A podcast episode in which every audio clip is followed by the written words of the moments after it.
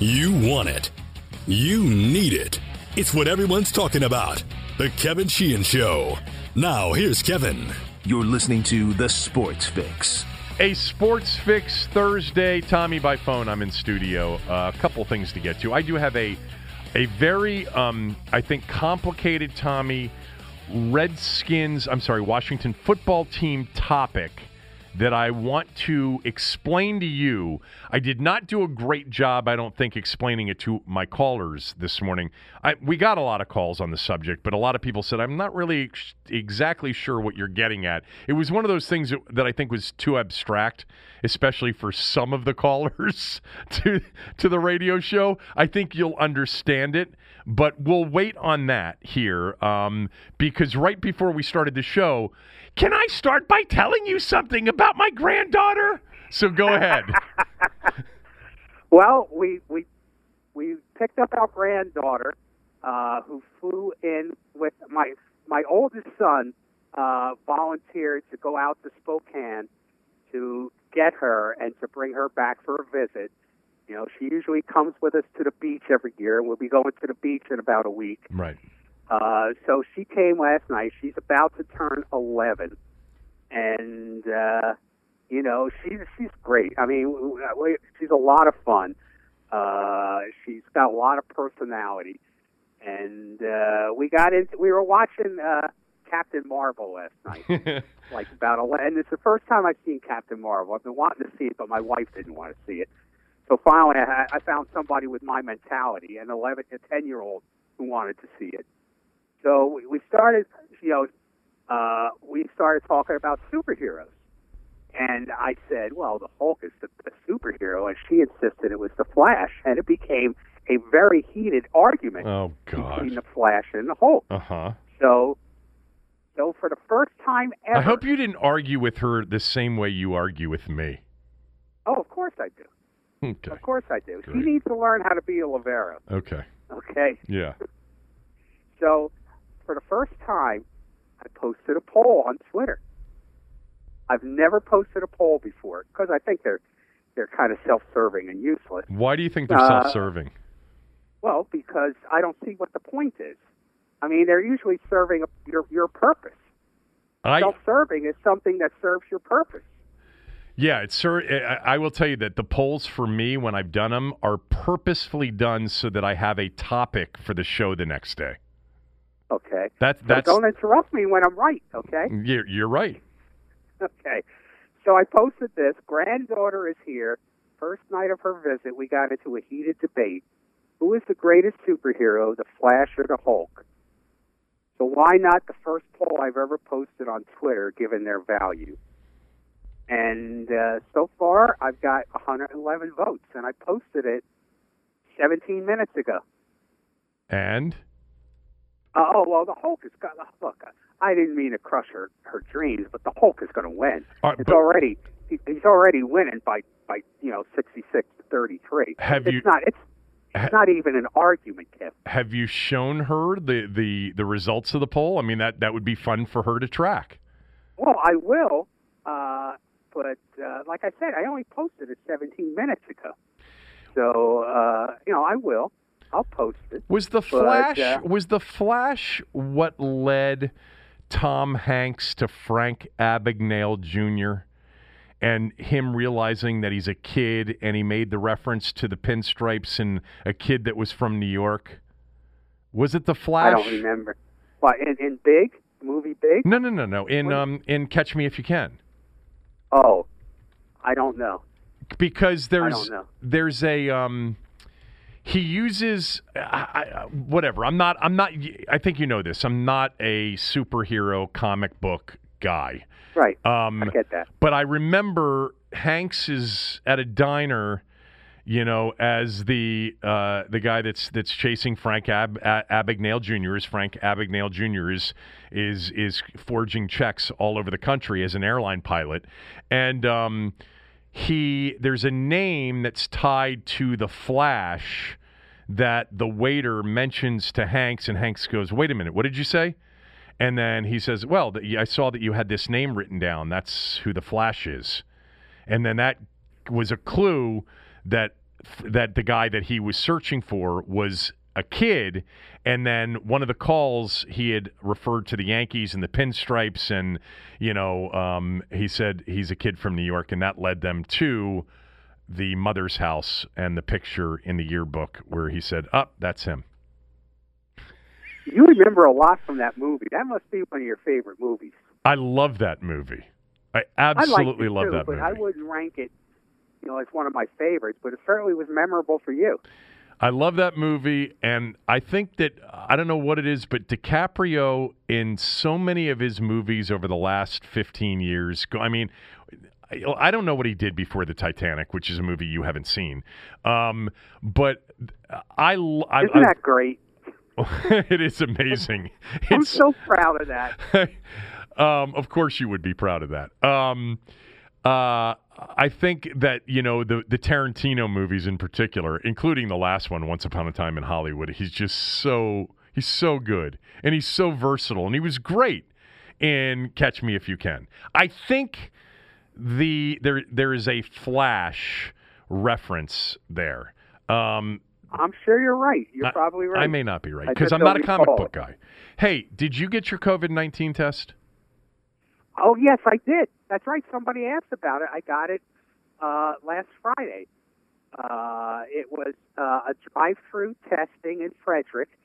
Uh, I had to wait two hours in line Oof. in a car yeah. to get it, which is no big deal. I didn't mind. It's not Okay. like I got anything to do.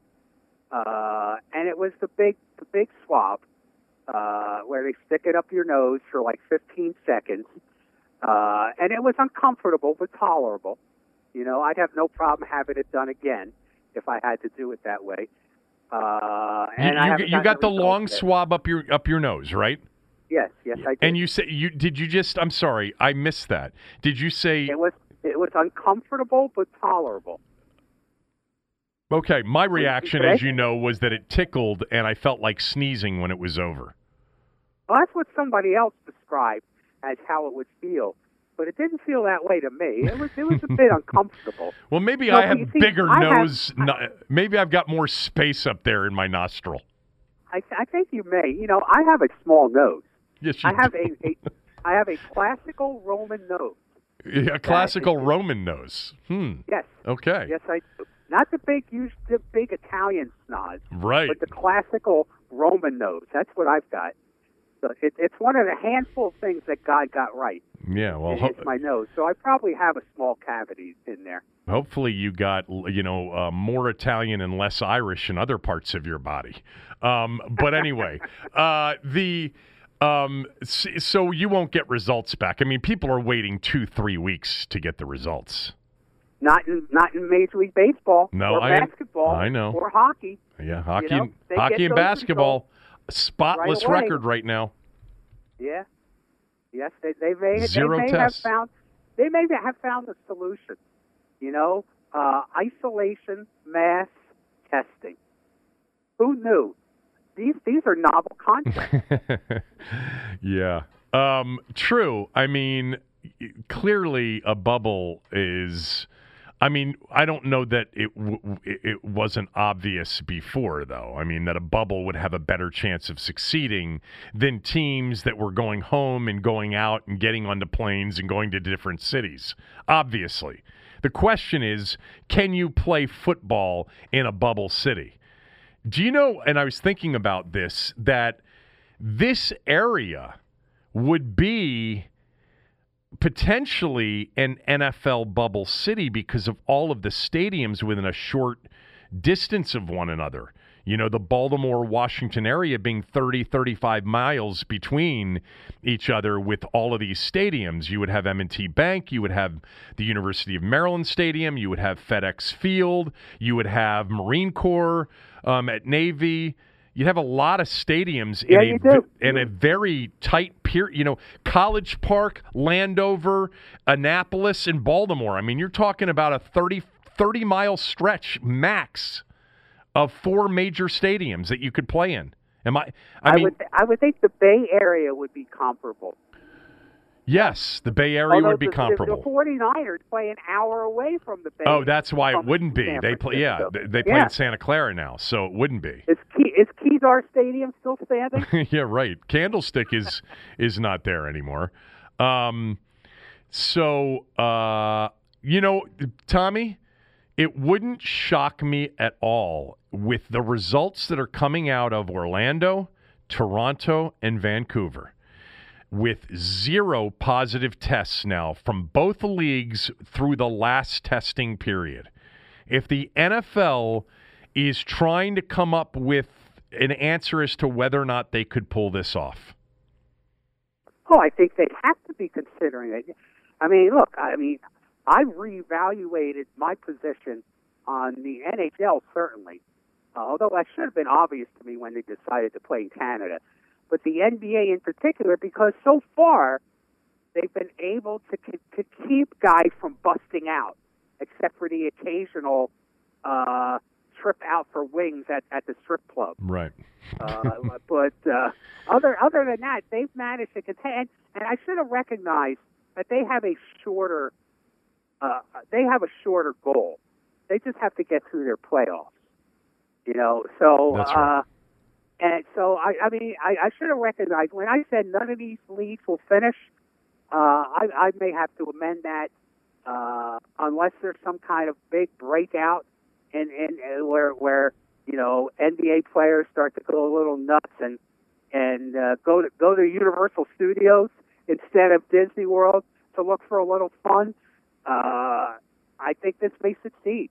And if you're the NFL, you got to say, well, you know, give, give me a plan. Give me a plan in 48 hours where we could pull this off and at least consider it.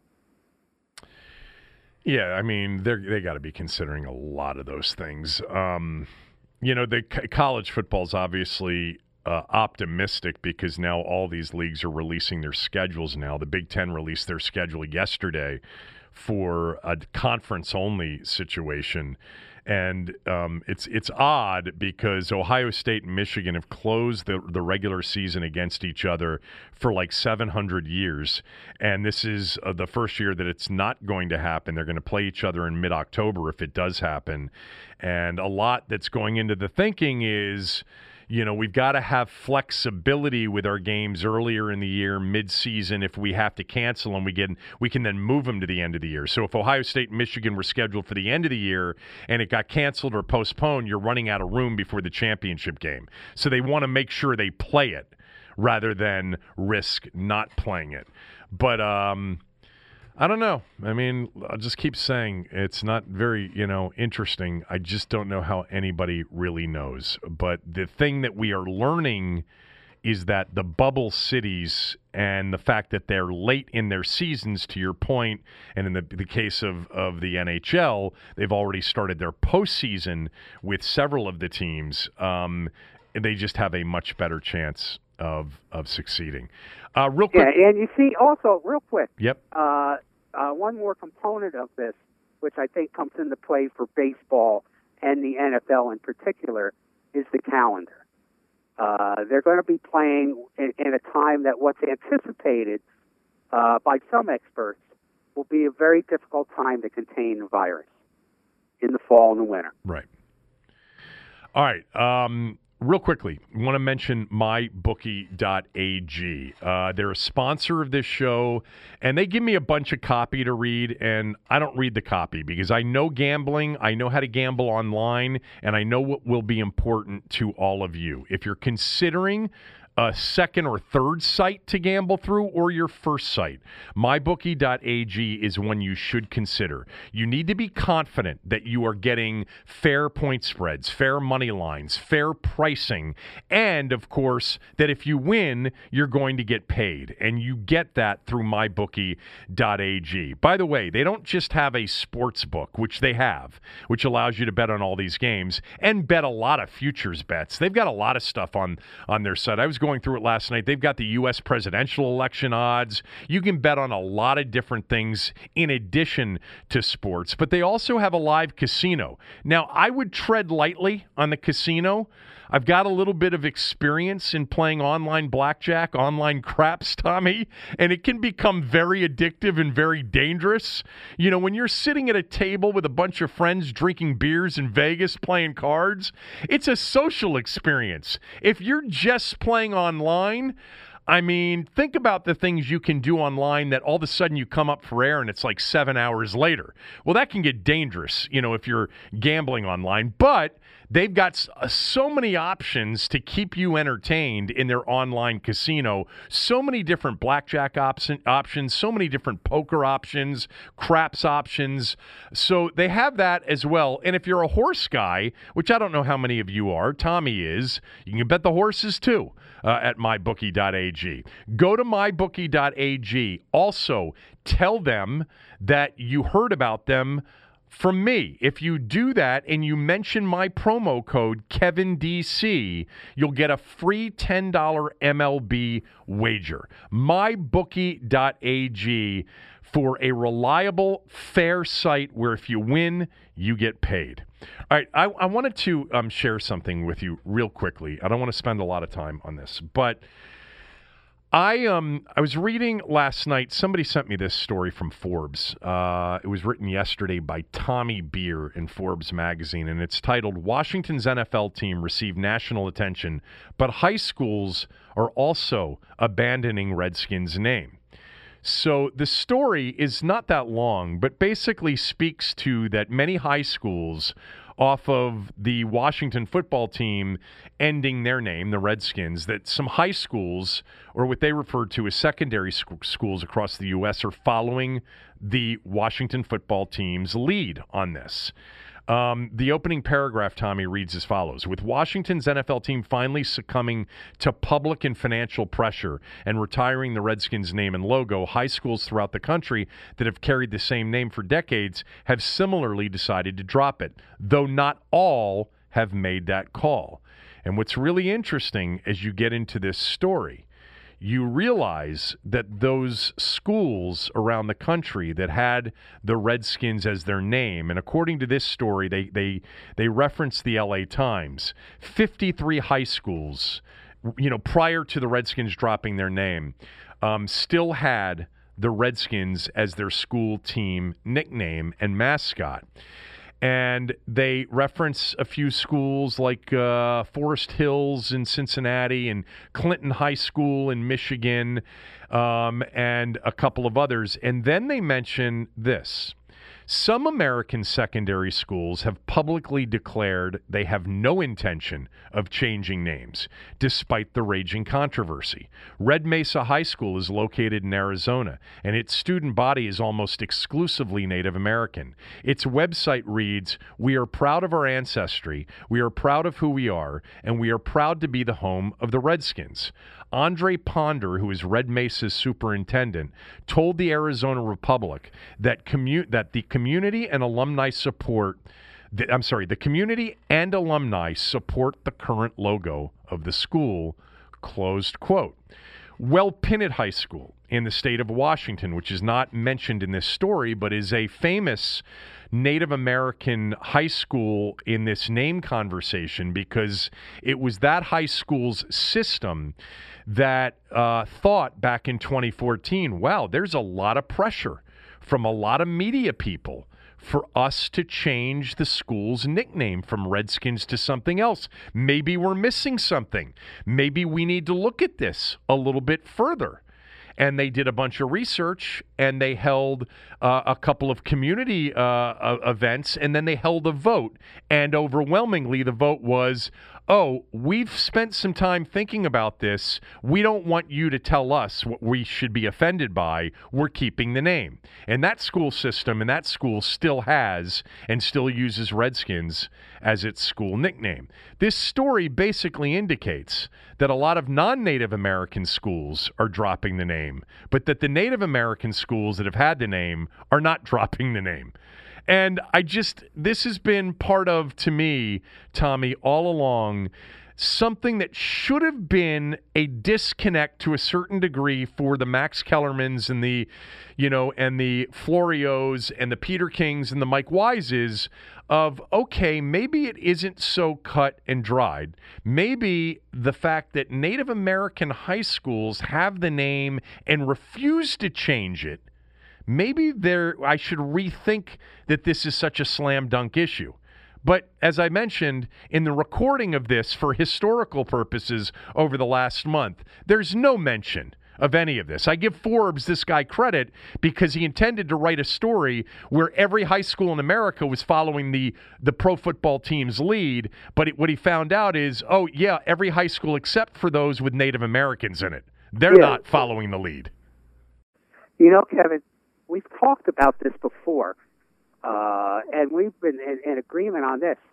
Is that uh, it, it, it's sort of disingenuous at the outrage that you have about this name among some people when compared to the Native Americans, a, a, a significant number of which have, have weighed in on two different polls, and now, uh, with the opportunity to change the name, are, are, are saying, no, this is something we're proud of.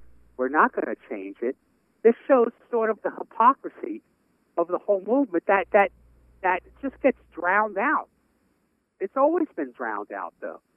You know, I mean, people look at you like you have two heads when, when you try to defend this.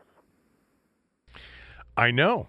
I I, I get that. I, uh, but again, you know, it's never been about, at least for me, um, hey, this is you shut up, you be quiet. This poll that came out in 2016, or the one in 2004 from Annenberg, or the survey uh, last year that associated the word with proud among among Native Americans, we shouldn't be discussing this at all. That's never been my position. My position has always been, well, what about these things?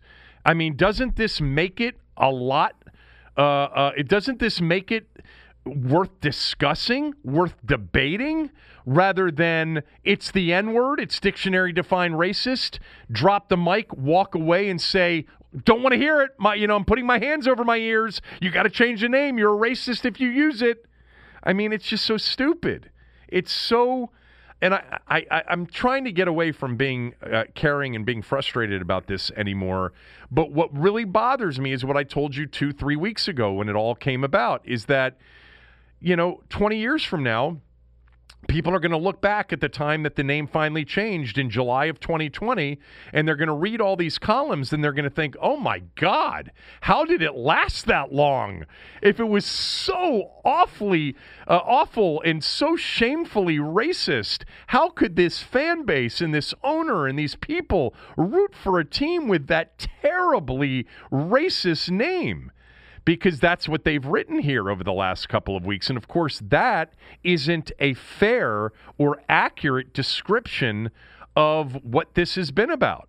Because they've been very disingenuous in those columns. Uh, Barry Svrluga is the only column, I'm sure others have done this. Zverluga is the only column I read where he said it's time for the change, but then acknowledged, which Florio never does, which Peter King never does, which Max Kellerman never does, that this has been a complex issue. And it's been complex because the people that should matter the most are conflicted. And not just conflicted, every piece of data out there says that an overwhelming percentage of them don't deem this word to be insensitive and, in fact, don't want it changed. But whatever, the ship has sailed. I thought. Uh, I thought that that column was interesting because, again, you know, yes, uh, primarily non Native American high schools are following suit. They're being pressured, I'm sure. But the high schools that aren't following suit, ironically, are those with mostly Native Americans in it. you know, it's- yeah. In 20 years, Dan Snyder will be 75 years old. Yes. Well, you brought up the 20 year mark. I'm just giving you something else to look forward to, too. um, that's true. Will he still own the team? Probably.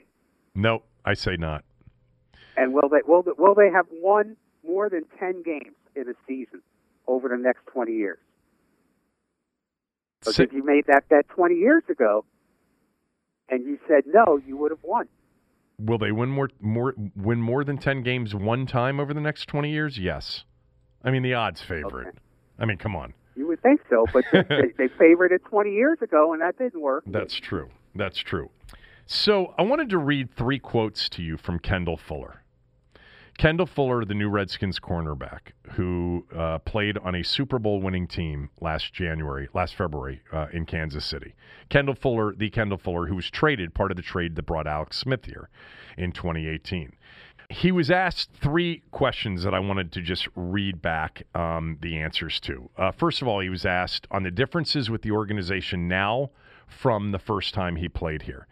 And I want you to listen carefully, uh, Tom. Okay, listen carefully to what he said because there's a, a, a, a phrase that he's using that he uses a few times. It's way different, and everybody's still trying to figure it out. Coach Rivera is still trying to build that culture kind of just shifting everyone's mentality. I think the good thing about it is that everybody's trusting him and just going full steam ahead and just giving all our trust to him. Like we said, just trying to build that culture, a sustainable culture. We have to do that day in and day out to build that. So that's where we're focused on. Then he was asked another question. He said, "Tell us about Coach Rivera." He said, "Quote: I think Coach Rivera is just trying to build a different culture. We're just coming in every day with that mentality. Coach Rivera, when he talks about culture, he always makes sure to say sustainable culture. The biggest thing right now is just building that trust. Coach Rivera wants to trust us, and we want to trust him. I think that's our main focus as we have to build that day in and day out. And then um, he speaks to um, his time in Kansas City, saying, I think the one uh, thing that I picked up from Kansas City is when you're in the building, the work never stops. They always had us doing walkthroughs a little bit earlier before practice. If we got out there five or 10 minutes early, getting out there just to get more reps. If you're in a period and you're not doing anything, instead of sitting around, you got to get up and do something. I think that's probably the biggest thing. If we were on the field, there was no sitting around. We were working at all times. Coach Rivera is already like that, but it's definitely something I took from Kansas City. Now, back to the first two quotes culture, sustainable culture, over and over again. You know, and we've had this conversation so many times together over the years. The NFL is designed for every bad team to have a good season. A good season does not make a good organization. A good right, or- the accidental winning season. the accidental winning season. It's designed for it. It's designed for even Washington to have the accidental nine and seven playoff season. The last time they did it was 2015. Um, but that the best organizations have great culture that allows for sustained winning. You know, sus- sustained competitiveness. And this is where I don't want to go crazy. All right. Because I know you don't necessarily feel the same way. And I, you know uh, what I think of your opinion when it comes to things like this. And that is don't let, you know, history get in the way of your new narrative or your new thought. But I love that Ron Rivera is coming into this situation with eyes wide open. I don't think there's a lot of naivete there. I think he realized when he took the gig what kind of job it was. It wasn't just about reshaping a roster, it was about reshaping an organization and changing a terrible culture into a good culture that gives the organization a chance to have sustained winning. And he's communicating that certainly to his players. We've heard him say it over and over again, and now you're getting it from the players, you know, which means he is saying it a lot. And and Kendall Fuller said Coach Rivera talks about culture, he always makes sure to say sustainable culture because that's the goal of all of these organizations is to create something that gives you a chance not to win this year, but to win for the next 10 years. And that's never, that possibility has never existed here. Never. Not with Joe Gibbs, not with Mike Shanahan, not with anybody, not with quality coaches.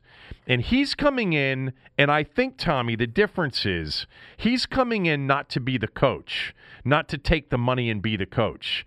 He's coming in understanding that he's being asked to change the whole organization. Um, and that his eyes are wide open and he's very aware of just how bad it's been. If his eyes are wide open, like you say, then he knows the cause. He knows who patient zero is in this virus. do you think? Yes, I do, which makes me curious about the kind of deal he has here, which we don't have any inkling as to what that deal is. The only thing we know is that it's a five year deal. We don't know anything about the money. We don't know anything about what he got contractually. You know, I, I, I remember before the last hire with Gruden, if I were an agent of a coach that had options, and, and Washington was one of them, I would make sure not only that I had full autonomy, but if the owner uh, basically broke that agreement, he was forced to pay me double on the way out. Like I would make it so punitive if he got involved to a, to the degree that he's gotten involved in before, which has been damaging to the organization. But I also, Tommy, let me also just mention that I think Ron could have been convinced, and it's true to a certain degree, that Bruce was a big problem too. And it wouldn't surprise me if Gibbs said, Dan will get out of your way if you win.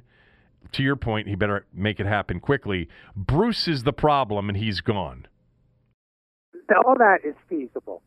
Uh, look, if, if, if they win and win quickly, and Ron Rivera becomes so would become so so beloved and popular that that's that's his shield against the owner's dysfunction. Uh, but sometimes even that doesn't protect you from it. I mean, you know, Mart it didn't protect Marty. You know, who went eight and three in his last eleven games. Uh, so it doesn't always protect you.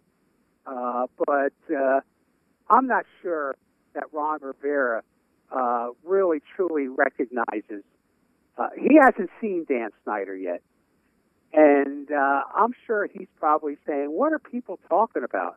This guy's great." You know, I mean, he's been he's been absolutely wonderful for me. You know, I haven't seen the horns or the tail or anything like that. You know, so I mean, I'm still very skeptical uh, because I don't think they'll be a good team uh, early on. Uh, and, I, and once football starts, I think you're going to have an owner who's going to be involved in the football operation, just like he's always been to some extent. Uh, you might be right. You might be right. Uh, I would certainly, I wouldn't bet that it works I've made that statement before, but I do like Ron Rivera. I liked him as a football coach, and I like his. I liked his answer to "Do you have any regrets?" Um, I I believed it. I know you didn't. Um, I also like that I hear culture and I hear sustainable culture, and I see a guy that went in and took a two and fourteen program that wasn't very good and turned it around in Carolina, um, and I I just think that he um, I think he knows. You know, I, I, mentioned Bruce, but I think he knows Dan's part of the problem too. Uh, and I hope he built something in contractually to protect himself from that. I, I, I think that you're onto something, and you've been onto something about getting results quickly, but yet, um, other than chasing Amari Cooper for a big deal, you know, it's not like they went after every big free agent and they had plenty of space and plenty of cap space and plenty of money to do it. And he keeps talking about a three, four, five military, you know, change in culture. I know. Almost as a way to say to the owner, you're going to have to be patient. You're going to have to live with this. Um, yeah, uh, but, but, I mean, I, it's a, I mean, that's not a new message. That's what every coach says. True. When they come in to take over a bad team. And I'm sure the owner has heard it before that it's going to take three, four, five years to turn this around. And eventually, that gets stuck in the recesses of his brain that don't work. Yeah. Yep. Probably true. Um, I mean, that's not an old. That's not a new message. No. I mean, I, if I was the owner, I would, and I was taking over. I hired a coach to take over a three and thirteen team. I wouldn't expect any kind of playoff results until until the fourth year. Okay, so that leads me into this, which I'm going to get to right after I mention Window Nation. Window Nation um, has a great deal going right now. Um, many of you know that I've been a long-time endorser of Window Nation. Uh, I do as much as any product that I've endorsed over the years. I am so confident that if you use Window Nation, it, it will work out for you. It's worked out for so many of our listeners over the years. It's worked out for me, family members, friends. Um, and they've got a really, really good deal going right now that you can take advantage of. And that is they are celebrating A, their anniversary this month, and B, their one millionth window installed. And right now, if you call Window Nation at 866 90 Nation or you go to windownation.com and you mention my name, you're going to get 50% off on all window styles. Plus, Window Nation will defer your payments on all windows for two years, no money down and no interest as well. Window Nation right now is one of the leading window uh, companies in the in the industry. They have been killing it during this pandemic because so many people have focused in on their home since they've got to be at home all the time. If you're th- if you've been thinking about windows, get them changed now. Win- winter will be here before you before we know it, and you'll get significant energy savings. Fifty percent off all style windows. Plus, Window Nation will defer your payment for two years with no interest. Call them at 866 90 Nation or go to windownation.com. That's 866 90 Nation or windownation.com and mention my name. So let me get to this. Um, I guess it was confusing for some listeners this morning, and I'll pitch it the same way I pitched it to them, and I'll see if, if you get it or not. Because it sort of dovetails on the conversation that we were having there at the end um, about whether or not they'll ever win. Tommy, if the Skins were just a normal middle of the pack NFL franchise with none of the ancillary issues that they've had caused by a bad owner and a bad team president and bad general managers, etc. Just a franchise that was you know, nondescript. The Carolina Panthers, the Chicago Bears, not great franchises, but far from the worst. You know, franchises that aren't mocked consistently for being bad on the field and incompetent off it, like the Washington football team. If you could pretend for just one moment and act as if the situation were normal. This goes to your Alex Smith thing. If all things were equal, so it's a hypothetical. It's a sports talk hypothetical. So pretend for a moment that you can erase the fact that Dan Snyder owns the team, that it's been going through tough times, that it's been a laughing stock, that the team president didn't say things like winning off the field or we're close or our culture is damn good, that they were just, you know, owned by a nondescript, uninvolved owner and they were a middle, middle of the road franchise who just hired Ron Rivera and Jack Del Rio, and they've got some nice talent on defense. And they just drafted Chase Young, and they've got a quarterback who last year the football people picked at number 15 overall. Would it change the way you think about this team?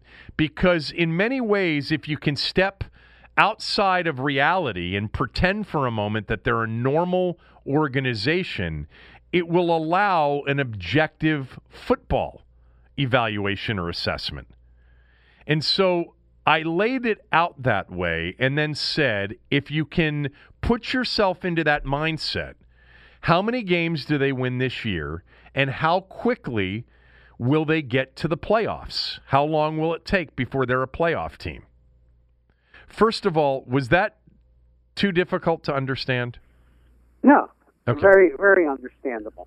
Okay. Uh, it, it helped that while you were talking, I popped a couple of my stupid pills, uh, so so I, I could fully grasp it. Right. And that seems they seem to be kicking in right now. Okay, good. So, well, but good. I got to you before the stupid pills pick, uh, kicked in.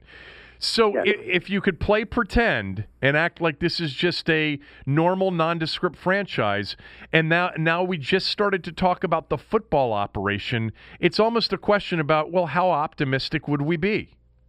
I think you should be optimistic. Me too. Uh, a, a first round quarterback, uh, a young defense that uh, you know you you have to figure that part of the problem was coaching for their failure to achieve more last year than than they did. Uh, I mean, it, it, it's an optimistic picture without the disease. Right. Right. Yes, it's I- a clean bill of health. I I don't know what made me think about this. I think it was the Kendall Fuller quotes, and I just started to think, you know what? I really am optimistic about Ron Rivera. However, there is this disease, as you describe it, which we all know exists and has been the problem for 21 years. No matter, you know, you can blame Bruce and you can blame Vinny. Uh, uh, He hired these people. He he gave them some authority. Um, but if you step back from that, I think they have a really good coach. I do think he's a good coach. I don't want to hear from the people that tell me that I'm overrating Ron Rivera and that he's only had three winning seasons. He coached there for not eight and a half seasons and went to the playoffs four times and won three divisions and went to a Super Bowl after a 15 and one season. Tell me that you wouldn't take that right now over the next eight and a half years if you're I mean, a look, Washington football fan. I have no reason, based on the, the information we have, there's no reason to believe that Ron Rivera is not a good coach.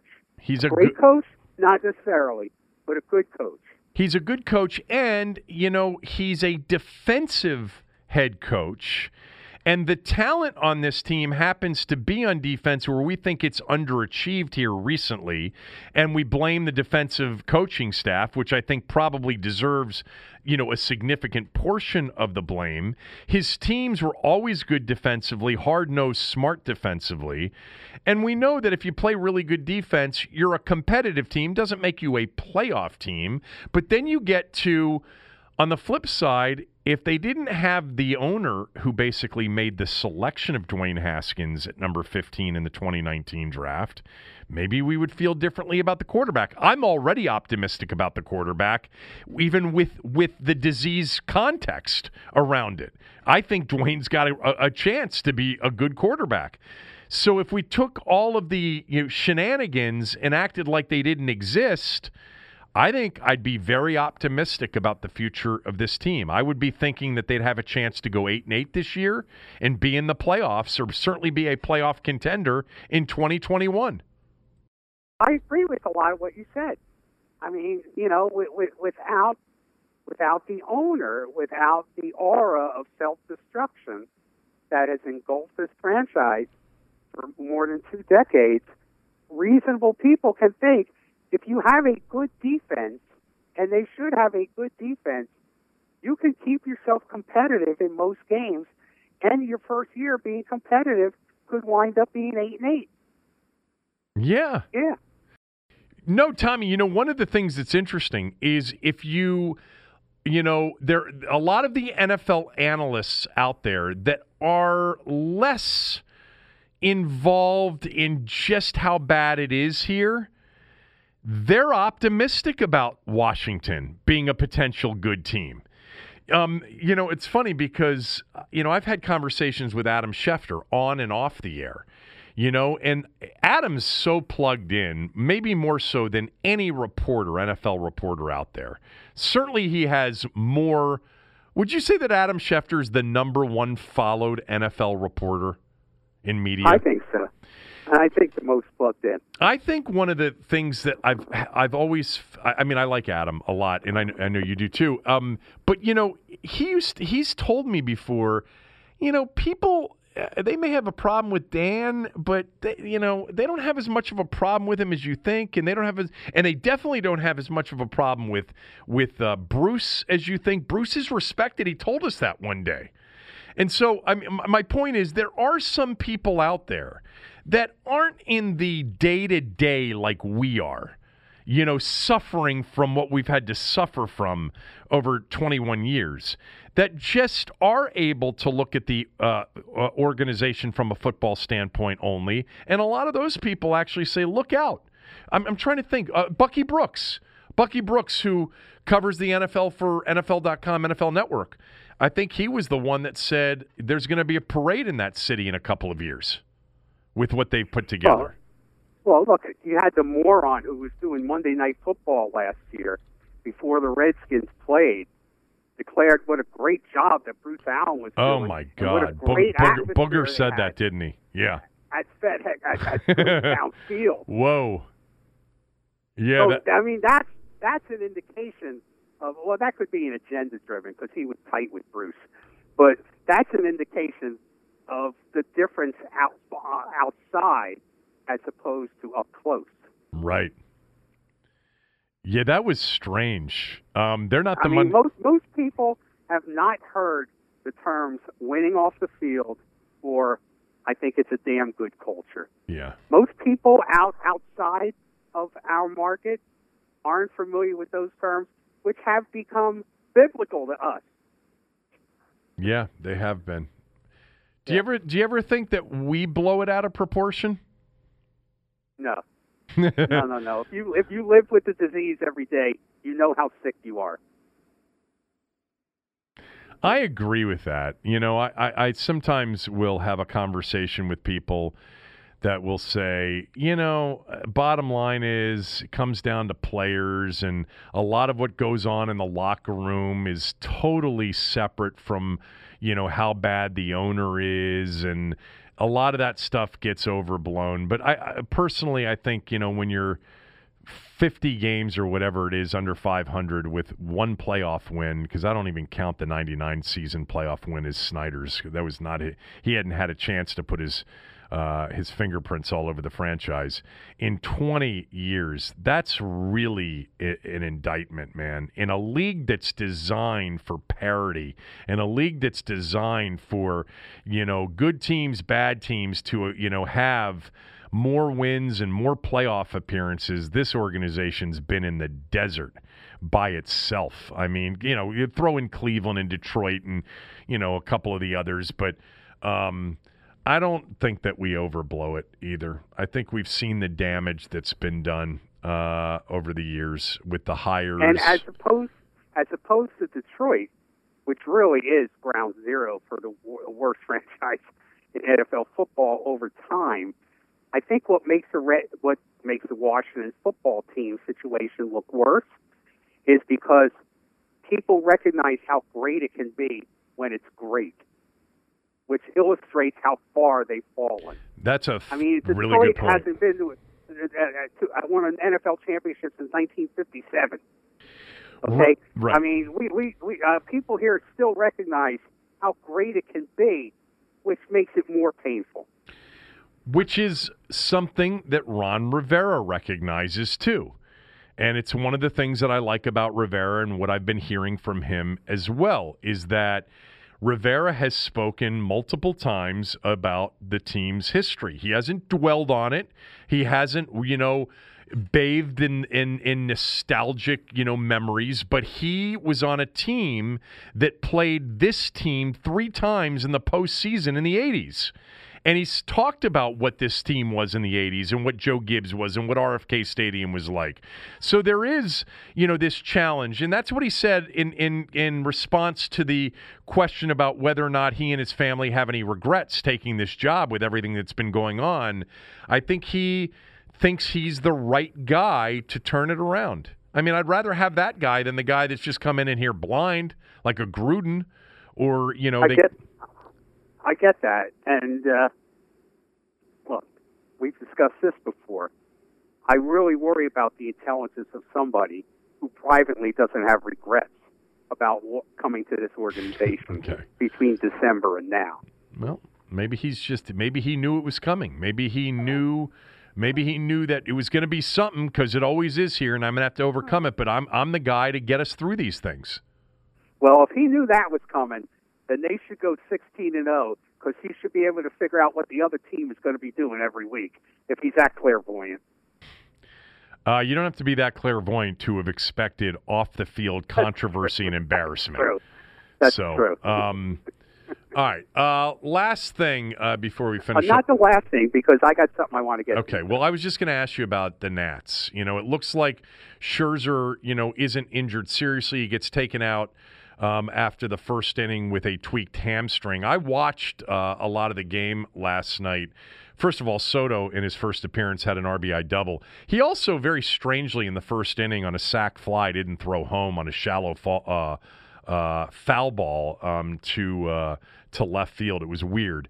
Um, but they're four and five. You know, it's a short season, and you know what's really odd? The Marlins, with basically a shell of their team, are five and one. You know, it would be so great if the Marlins wound up winning this. It would be such the perfect statement to this season, if there is a season still. It'd be so funny if the Marlins wound up winning it. Yeah. Um, all right. I got I got nothing for you on on on the. All right, give me you what know, you have. Okay. Uh, Pete Hamill died. Do you know who Pete Hamill Yeah, is? the New York Times, the New York, uh, you know, long-time Daily columnist. News, New yeah. York, Yeah. New York Post. I heard Tony Uh, talking about him. I've heard t- Tony talk about him in the past. Oh, I mean, one of the great newspaper columnists of, of his era. I mean, at one time, the New York Daily News had Pete Hamill and Jimmy Breslin Wow. in the same paper. I mean, they're in the 70s, you know, during the Son of Sam thing. They were both working for, for the Daily News. I mean, so that's absolutely remarkable. Uh, these guys were columnists. They were metro columnists. They were city columnists. It's a different kind of, of reporter, uh, and their personalities come to identify with the city, like Mike Royko in Chicago Right. was, was like that. Uh, Mike Barnicle was like that in Boston until he got busted for plagiarism. Uh, Steve Lopez in Philadelphia uh, at the Inquirer was like that. Pete Dexter at the Philly Daily News. These are guys who would go out of the street and tell the story of the city through everyday people. Uh, and I wanted to be that. That was that was my goal. Was he your? Who was your guy? Who was your guy? Well, Breslin was my guy. I wanted to be Jimmy Breslin. That's who I want. I wanted to be him. And when I was working at the Baltimore Sun, and I was the editor of one of their suburban editions, remember the Post used to have like a Maryland edition Yeah. and then a DC. Well, I was the editor. I was the editor of the Howard County edition, and I got to write a column with that. And I worked so hard on that because I figured that was going to be my path to be able to With get the to- Sun. yeah, but the Sun, they had main paper columnists, you know, like like the Metro columnists. Right. I was just writing for one of the suburban sections, Uh, got it. uh, and uh, I wanted what like in, in Baltimore, it was Dan Rodricks and Mike Gillespie. I wanted to do what they did, and I wanted to do it so bad, and I even- I won uh, I won first place in the National Society of Newspaper Columnists uh, in 1986 for columns I wrote for the Howard County edition. But that never happened. It just never happened. Now I became a sports columnist, which is certainly in my mind the next best thing Mm-hmm. and what I wanted to do when I was 10 years old. But when I got in this business and I saw the heart and soul that uh, a local columnist can have, that's what I wanted to be. And it just didn't happen for me. So I never really achieved what I wanted to in this business. It's interesting in Washington, since I've been here in 83, the Post only has had one guy, one person who has come close to that, and that's Marc Fisher. He was pretty good at it. I mean, you got to have what we call you got to have legs to go out to be a Metro columnist. You can't sit in your house and Right. Right. Of course not. You can't. You can't. Mark You can't sit in a bar in Sydney during the opening ceremonies. Right. exactly. exactly. And Marc Fisher, but the Post never really had anyone who was like a Breslin or a Pete Hamill. Uh, Pete Hamill not only w- was a great columnist, he dated Shirley MacLaine. Oh, really? When, yeah, when Shirley MacLaine was hot, he dated Jackie Onassis. oh my God! I didn't know Yeah. this. Yes, this guy. You know, This is why you. in- This is why you respect him so much. No. No, no, no. I do. That's part of it. There's a line in uh, the paper where Robert Duvall says to says to the uh, Glenn Close, who's trying to get a raise, that we live in their world, the world of the rich, the world of the elite, but we are not of their world. Pete Hamill made the crossover. Yeah, he did. He it was- sounds like it. He was of their world. Did Breslin? Most of us don't make that. Breslin, no. Breslin didn't care about any of that. Right. Jimmy Breslin was married to the same woman for years, and uh, Jimmy Breslin, all he cared about was uh, reporting about New York City. And and still to this day, I have two collections of columns, book columns, by Jimmy Breslin that I read both of them at least once a year. And just to remind me that what I do is child's play. I, I have a question for you about you know street reporters or columnists like Pete Hamill and you know Jimmy Breslin and other people like that. Back in the day, were they recognizable when they were out on the street, or were they anonymous?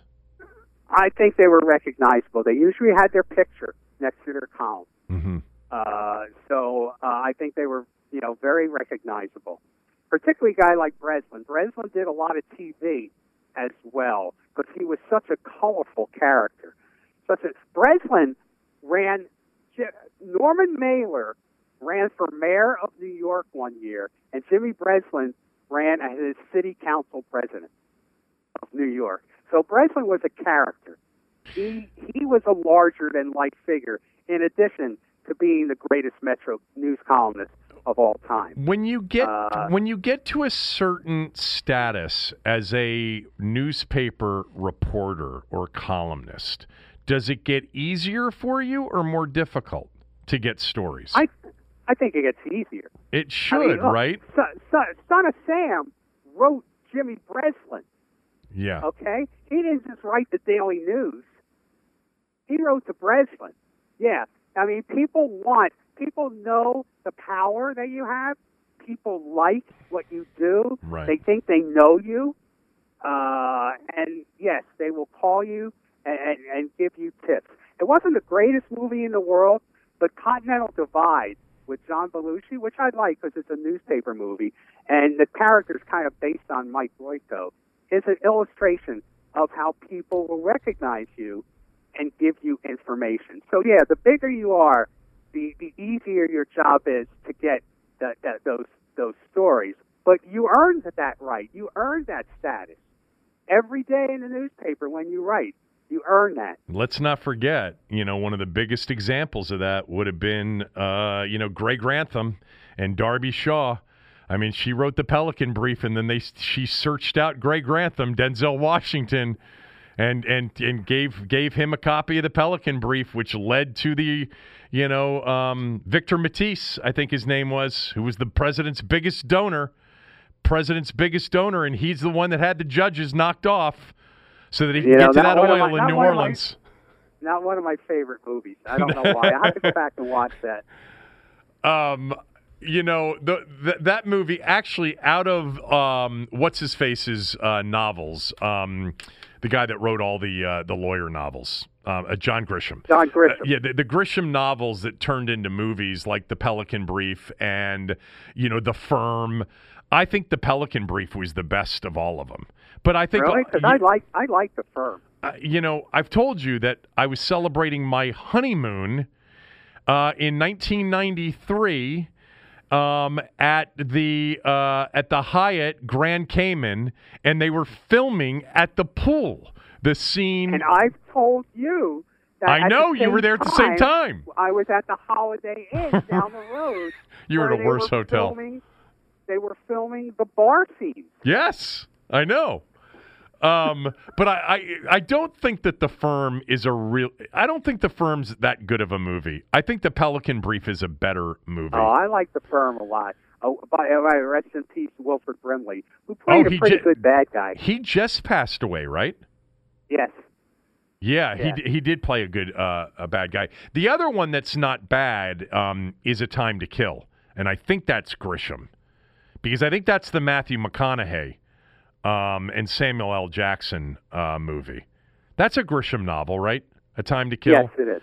Yeah, that was pretty good. Um, yeah, the firm the firm was okay. The firm was just okay. By the way, my poll at this point, Yeah. after uh, after one hour, 279 votes. Nice. Very good. Uh, All right. Uh, do you have anything else? I got nothing else for you, boss. Okay. Um, I'm glad you uh, you told everybody about about Pete Hamill because I think there are a lot of people that are listening that that know that, and I and I did see on PTI last night Tony talking about Hamill as his favorite, um, and I've heard him talk about Pete Hamill in the Now, past as well. Let me recommend a book called A Drinking Life. It's about Pete. It's basically Pete Hamill's biography, but it centers around how alcohol was such a much big part of his life, and he stopped drinking in his later years. Uh, it's called A Drinking Life. I highly recommend it. Uh, and if you find his columns online, I recommend them as well. You know, remember we were talking a couple of weeks ago or last week about a couple of the doc- uh, music documentaries that have been out there, and I told you that I thought the Lynyrd Skynyrd documentary was really good. Yes. Um, there was another music group documentary that was on Showtime over the weekend. It debuted on Showtime, and I just happened to have flipped on Showtime as it was getting started. I don't think this is going to thrill you much because this is definitely an 80s thing, which was for me high school and college. But there's a really good documentary on the Go Go's. The Go Go's were the first all female band to play their own instruments and write their own music.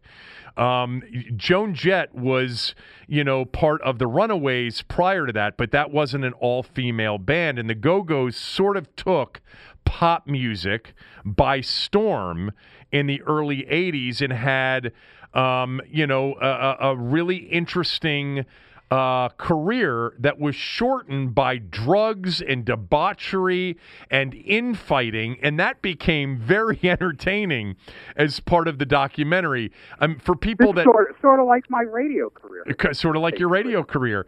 Um, Yes. Belinda Carlisle was a big star as a solo um, artist, pop artist coming out of that band. Um, but man, these five women. Woo! They did some drugs. They drank some alcohol, and they were they, they lived the rock life uh, as an all-female band. And I found that the documentary on Showtime, which aired Saturday night, I found it to be very entertaining. And I, I was very familiar with the band. I can just remember Tommy in high school and in college. Every girl I knew loved the Go Go's. And because of that, I remember seeing them at King's Dominion with a bunch of friends, most a lot of girls, and probably somewhere else too, maybe Merriweather. The King's Dominion though thing was one of those nights where I don't remember the entire night.